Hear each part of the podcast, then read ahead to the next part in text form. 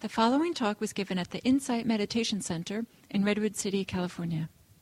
Please visit our website at audiodharma.org. Well, good morning, Gil, Hi. and welcome to our second question and answer session, um, where you're going to be answering questions from the IMC online community. Uh, we had many questions again this time, and um, we're going to try to answer as many as we can. So the first question is from Tracy in uh, Texas, Odessa. And here's her question Sometimes I catch my mind finding ingenious ways to keep me stuck. Why is the mind so invested in resisting liberation? So it's a great question, and um, I think that's really Tracy's job to find out.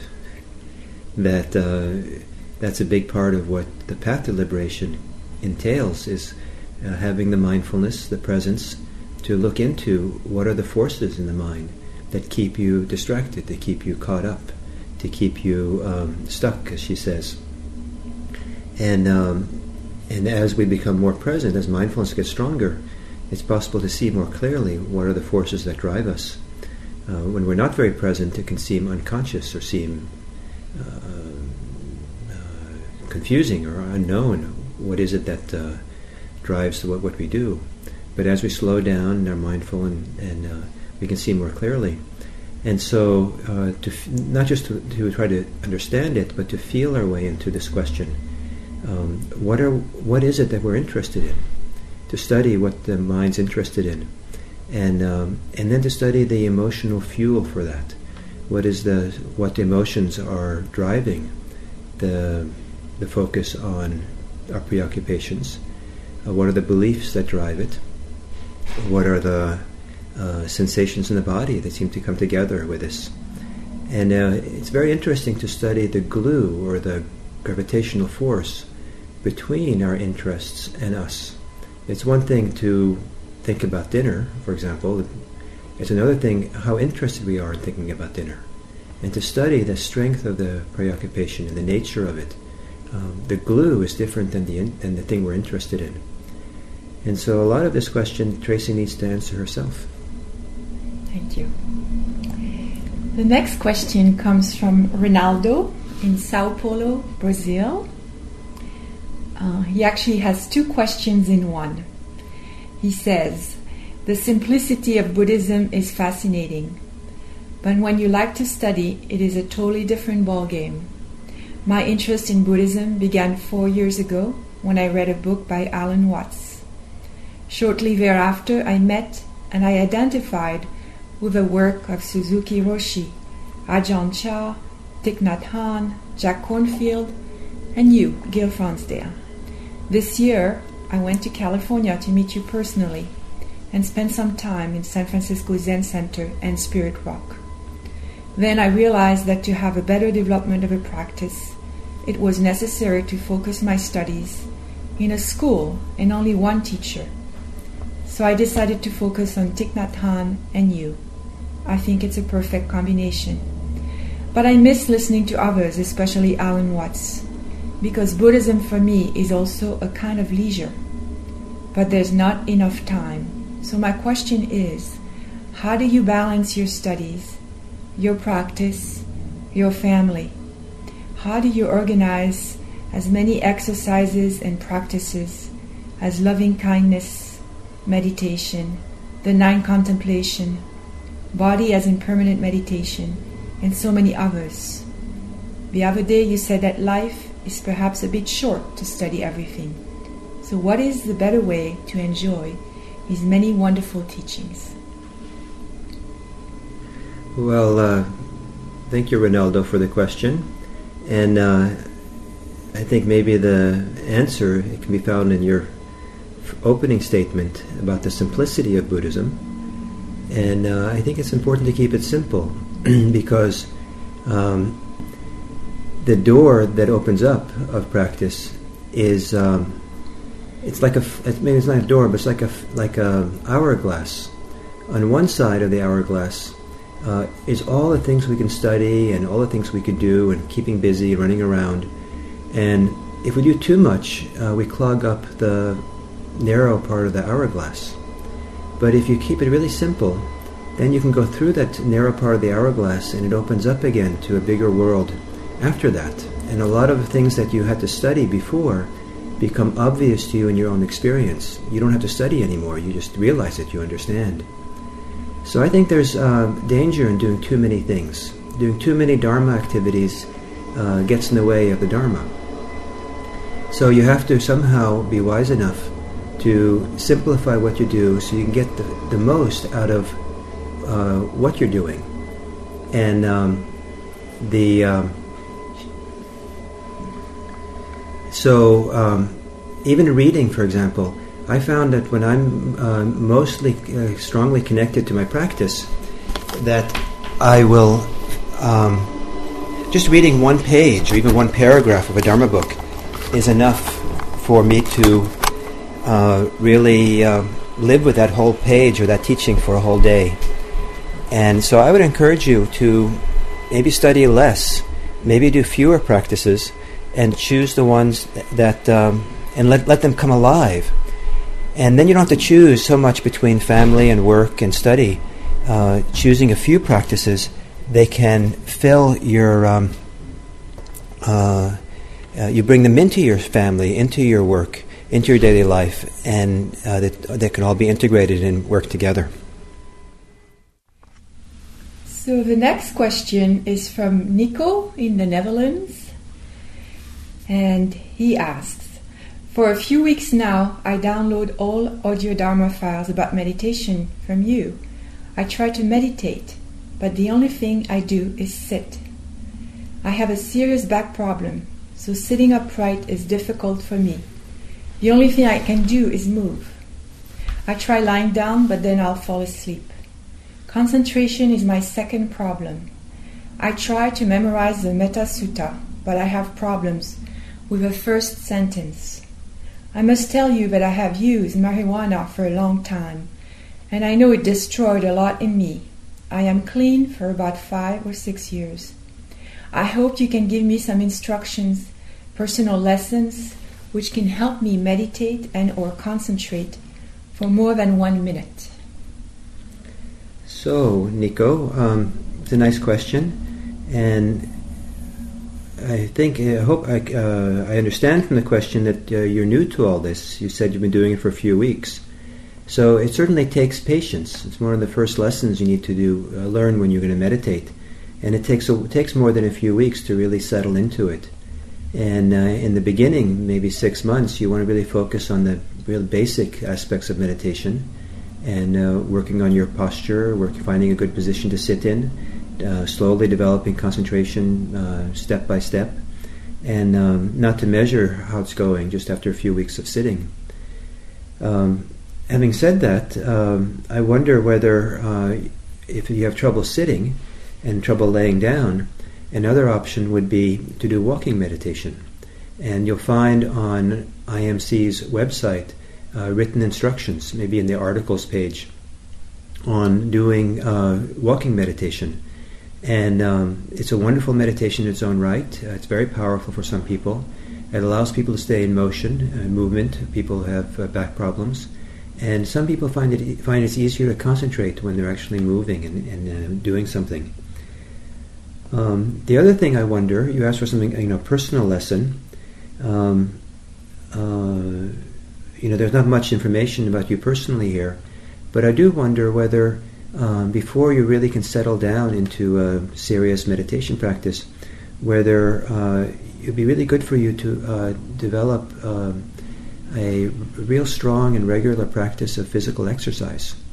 And um, perhaps swimming can work really well. And some people find that uh, being mindful while you swim it develops concentration and helps presence. People with back problems often can swim. And there's something very powerful that can happen uh, that settles and relaxes the mind, that opens up and clears out many of the stuff that's accumulated and uh, kind of heals something, especially when people have taken drugs for a long time uh, and the mind maybe is not as sharp as it could be. That there's something about exercise and also eating really good food that can really be a, a great help. And um, I'd encourage you that uh, in addition to meditation, you, if you haven't already, start a regular practice of uh, physical exercise. Thank you. Uh, next question is from Jay in Gainesville, Florida. He asks, What insight can you offer into the question of why breath and metta are especially recommended as objects of samadhi practice? I was surprised recently to learn that there are an additional 38 objects of meditation in the Theravada tradition. Can you say why these other 38 are not recommended? Um, in the tradition, it uh, says that uh, meditation on breath and meditation on loving kindness are always useful, and um, they're kind of universal practices. The other practices are useful in specific situations for specific people.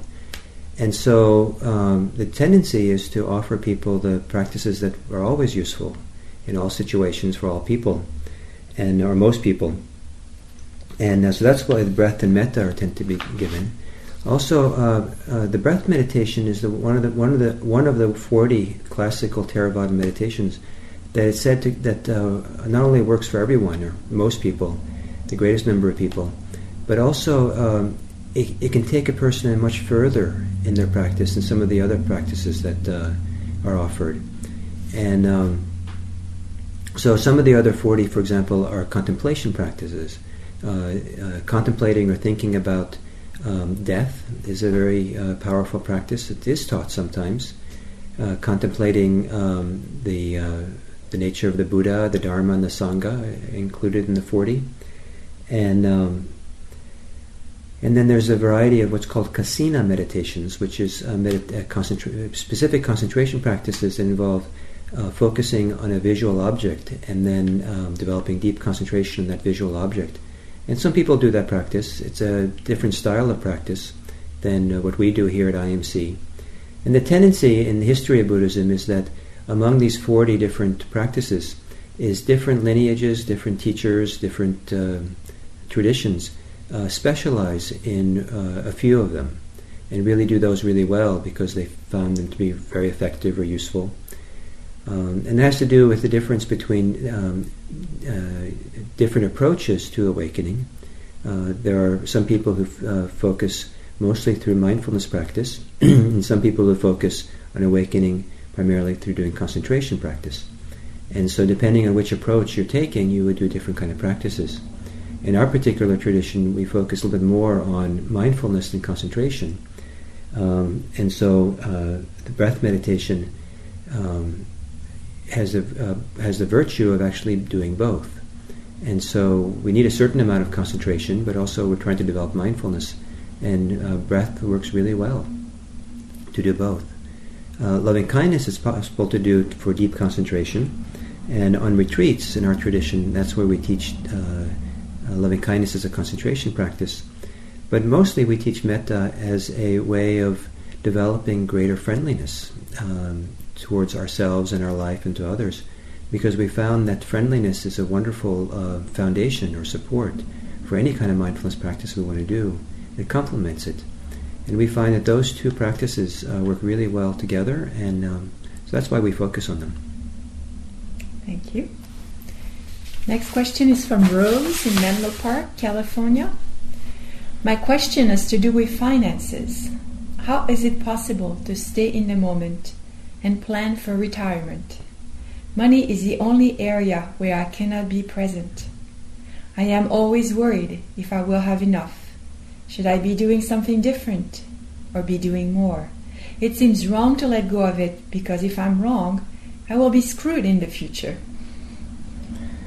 That's a good question, and um, uh, I think that uh, it's easy to hear the teachings of uh, mindfulness and interpret them to mean that your only thing you're supposed to do, allowed to do, is to stay in the present present moment.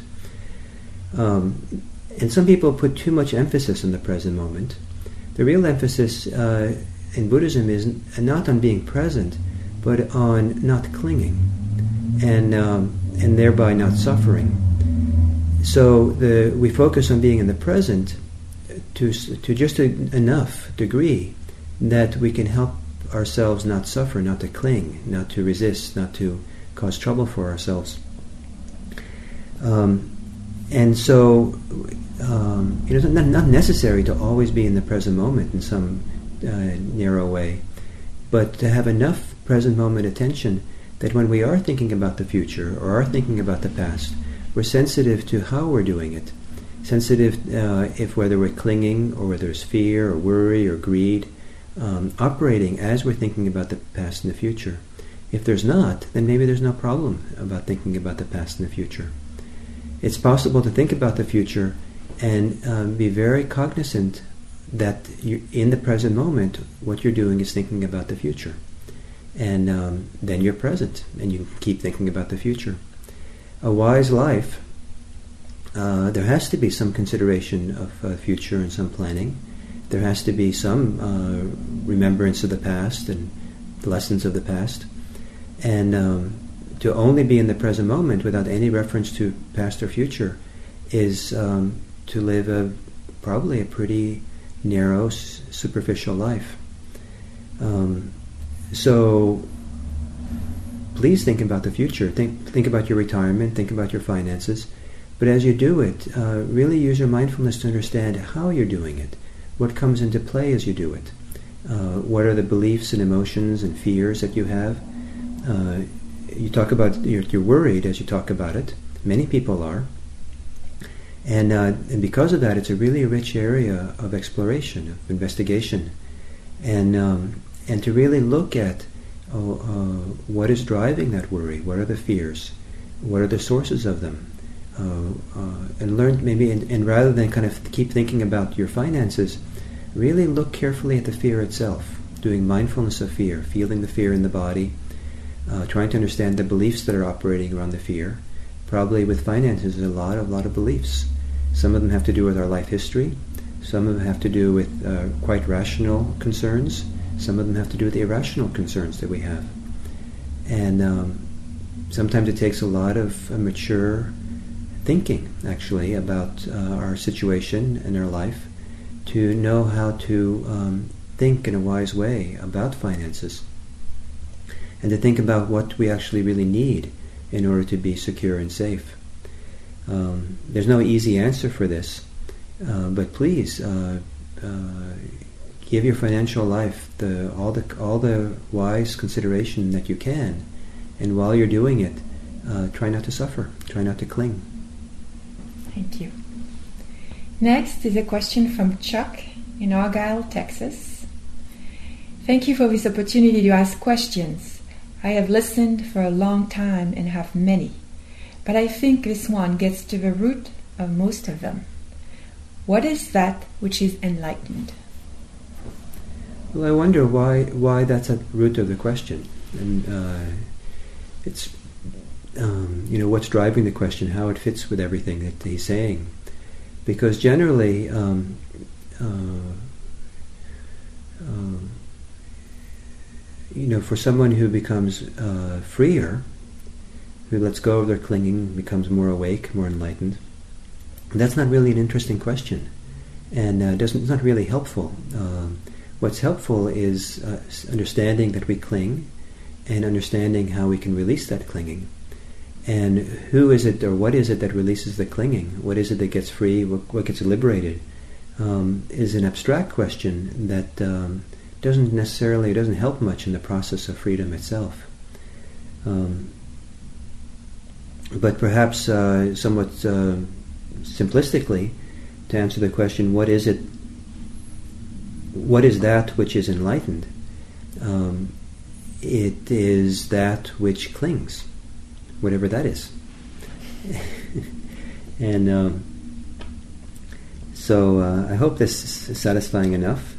Um, my hope is that uh, um, to offer you an answer that encourages you to turn around and look more deeply at yourself, at uh, what's the source of the question, uh, what uh, drives the question. Uh, you said that's the root of all your questions, but what's the root of that question? Thank you. This is a question from Francesca in Estero, Florida. Once a year, I do a Vipassana retreat, the Goenka 10 day silent meditation program. The principal message I get from the program is that anapanasati, the strict observation of sensation for the rings of the nose, followed by the body scanning, is the, the purest form of meditation, a technique that was preserved in Burma for the last 2600 years, and that it is this technique that the Buddha used before his experience of enlightenment. They also say that it is this technique which sharpens the mind in a way that is so strong that no other meditation technique can replicate. Is this true? And how would anybody really know this as 2600 years have gone by? Or is this a form of branding, marketing? Yes, uh, I don't think there's any evidence that you, uh, you can point to that uh, there's been an unbroken lineage of uh, meditation in the way that the Goenka tradition says, that goes back to the time of the Buddha. Um, I know that that claim is sometimes made, but uh, uh, the evidence hasn't been there for it. The evidence is that it's a relatively modern technique that comes out of Burma about 100 years ago or so. And um, the um, now the, the, the, practice of Goenka, the uh, breath meditation and the body scan, is a very powerful practice. And doing it on 10 day retreats or 30 day retreats, which they do sometimes, is a very powerful uh, uh, practice, and people get very concentrated, very mindful, very fast and um, there can be a great depth of uh, practice in that tradition. So I have a lot of respect for it. But uh, it has always struck me as very odd the way that they insist on the purity of their practice as opposed to other practices. And it seems to go uh, against the grain of how I've understood Buddhism, uh, where the focus has not been on, uh, on purity of practice, but um, uh, what is helpful uh, for the people who practice it. And uh, I'm, I'm, I'm, confident that the Goenka approach is help, very helpful for some people, and I'm confident that other approaches are very helpful for other people. And different practices also have uh, benefits in different domains, areas of life. Um, the uh, I don't know if it's true for all people who do Goenka practice, but a fair number of people I've known f- have found that the Goenka practice, in a way, helps them go deep but doesn't help them very well in the integration of uh, the uh, practice in the width and breadth of their life. Um, and uh, and they found that other uh, forms of vipassana, other forms of Buddhist practice, um, has helped them much more with the integration of uh, the depth of practice in their lives. Um, and so there's so many different approaches, and so the different approaches, uh, you know, suit different temperaments, different kinds of people. Um, perhaps the Goenka approach is it is a very powerful approach, and maybe it um, it does. Uh, let's say it this way: that uh, in the history of Buddhism, there, there, have been different approaches to doing practice and letting the path unfold for people. Uh, one approach is to go really deep fast, and then spend years integrating that into one's life.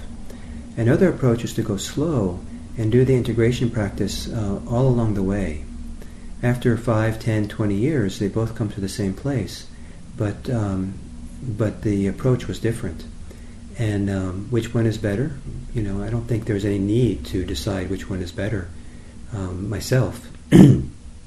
Um, but uh, each person needs to find out what is best and most effective for them and helpful for them and what resonates uh, best with uh, uh the, uh, with the, whatever wisdom they can bring to bear uh, on their practice and the tradition they're part of. Thank you. Do you have time for one more mm-hmm. question? Yeah. Okay.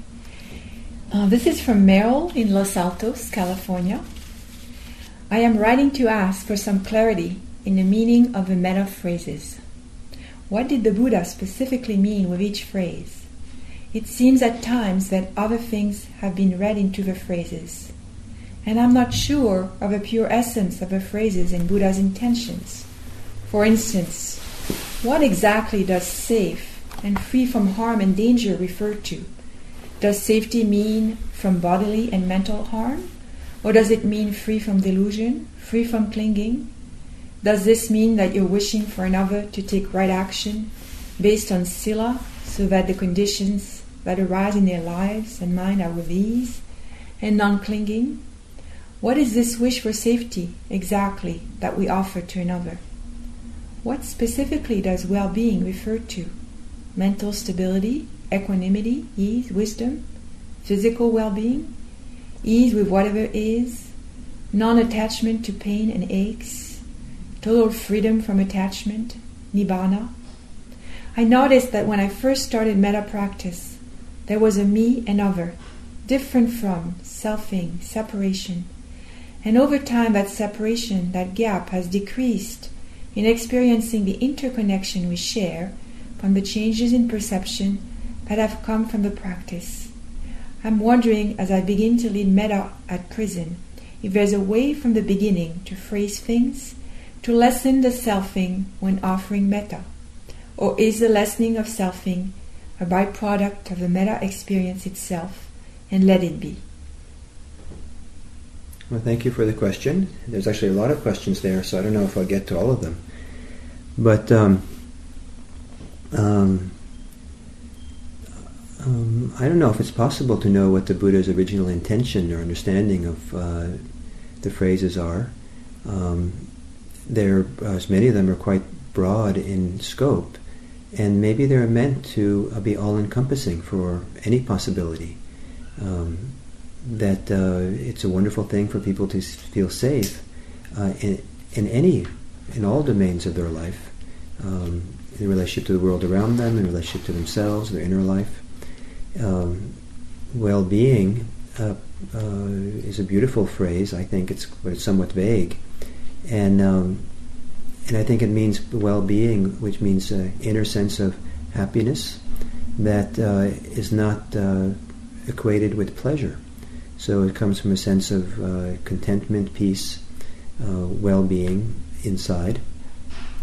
It's not the kind of happiness that comes from, you know. Um, winning the winning the lottery or the happiness that comes from uh, uh, maybe um, uh, conquering your enemies or winning a you know beating someone in a in a competitive game but it's the happiness of uh, deep inner uh, well-being that we carry with us regardless of circumstances and I think that the phrases are fine to understand uh, to be wide in scope and each of us infuses the words with what's meaningful for us uh, what our heart wishes for other people. And so if we have much more specific understandings of what safety is or well-being is, um, that's uh, that's fine because uh, we're not supposed to fit ourselves into someone else's model of what these phrases mean, but rather it's supposed to give expression to what's in our hearts, what uh, inspires us, what moves us. So when we wish someone safety and well-being, uh, we use as a reference point uh, you know, our understanding, our best understanding of that situation, what that means, and what inspires us. Um, and as you teach um, loving kindness to others, how can you lessen the self-other kind of divide? Um, I think that just comes with time. Um, I think that uh, mindfulness practice uh, can help a lot, but I wouldn't worry so much about the self-other divide uh, just as with you found that that changed over time, there's a natural growth and development that as both metta and mindfulness develops, uh, it's not possible to maintain a sharp divide between self and other. And it's fine just to let it unfold uh, slowly in its own time, uh, that realization. And, um, um, you know, and so uh, I think it's very important to not leave people only doing metta for themselves, but uh, to always remember that to do metta for others as well. If it's only for oneself, then maybe it can lead to greater selfing. But if it's um, if it's um, you know others are included, that hopefully will lessen it to some degree.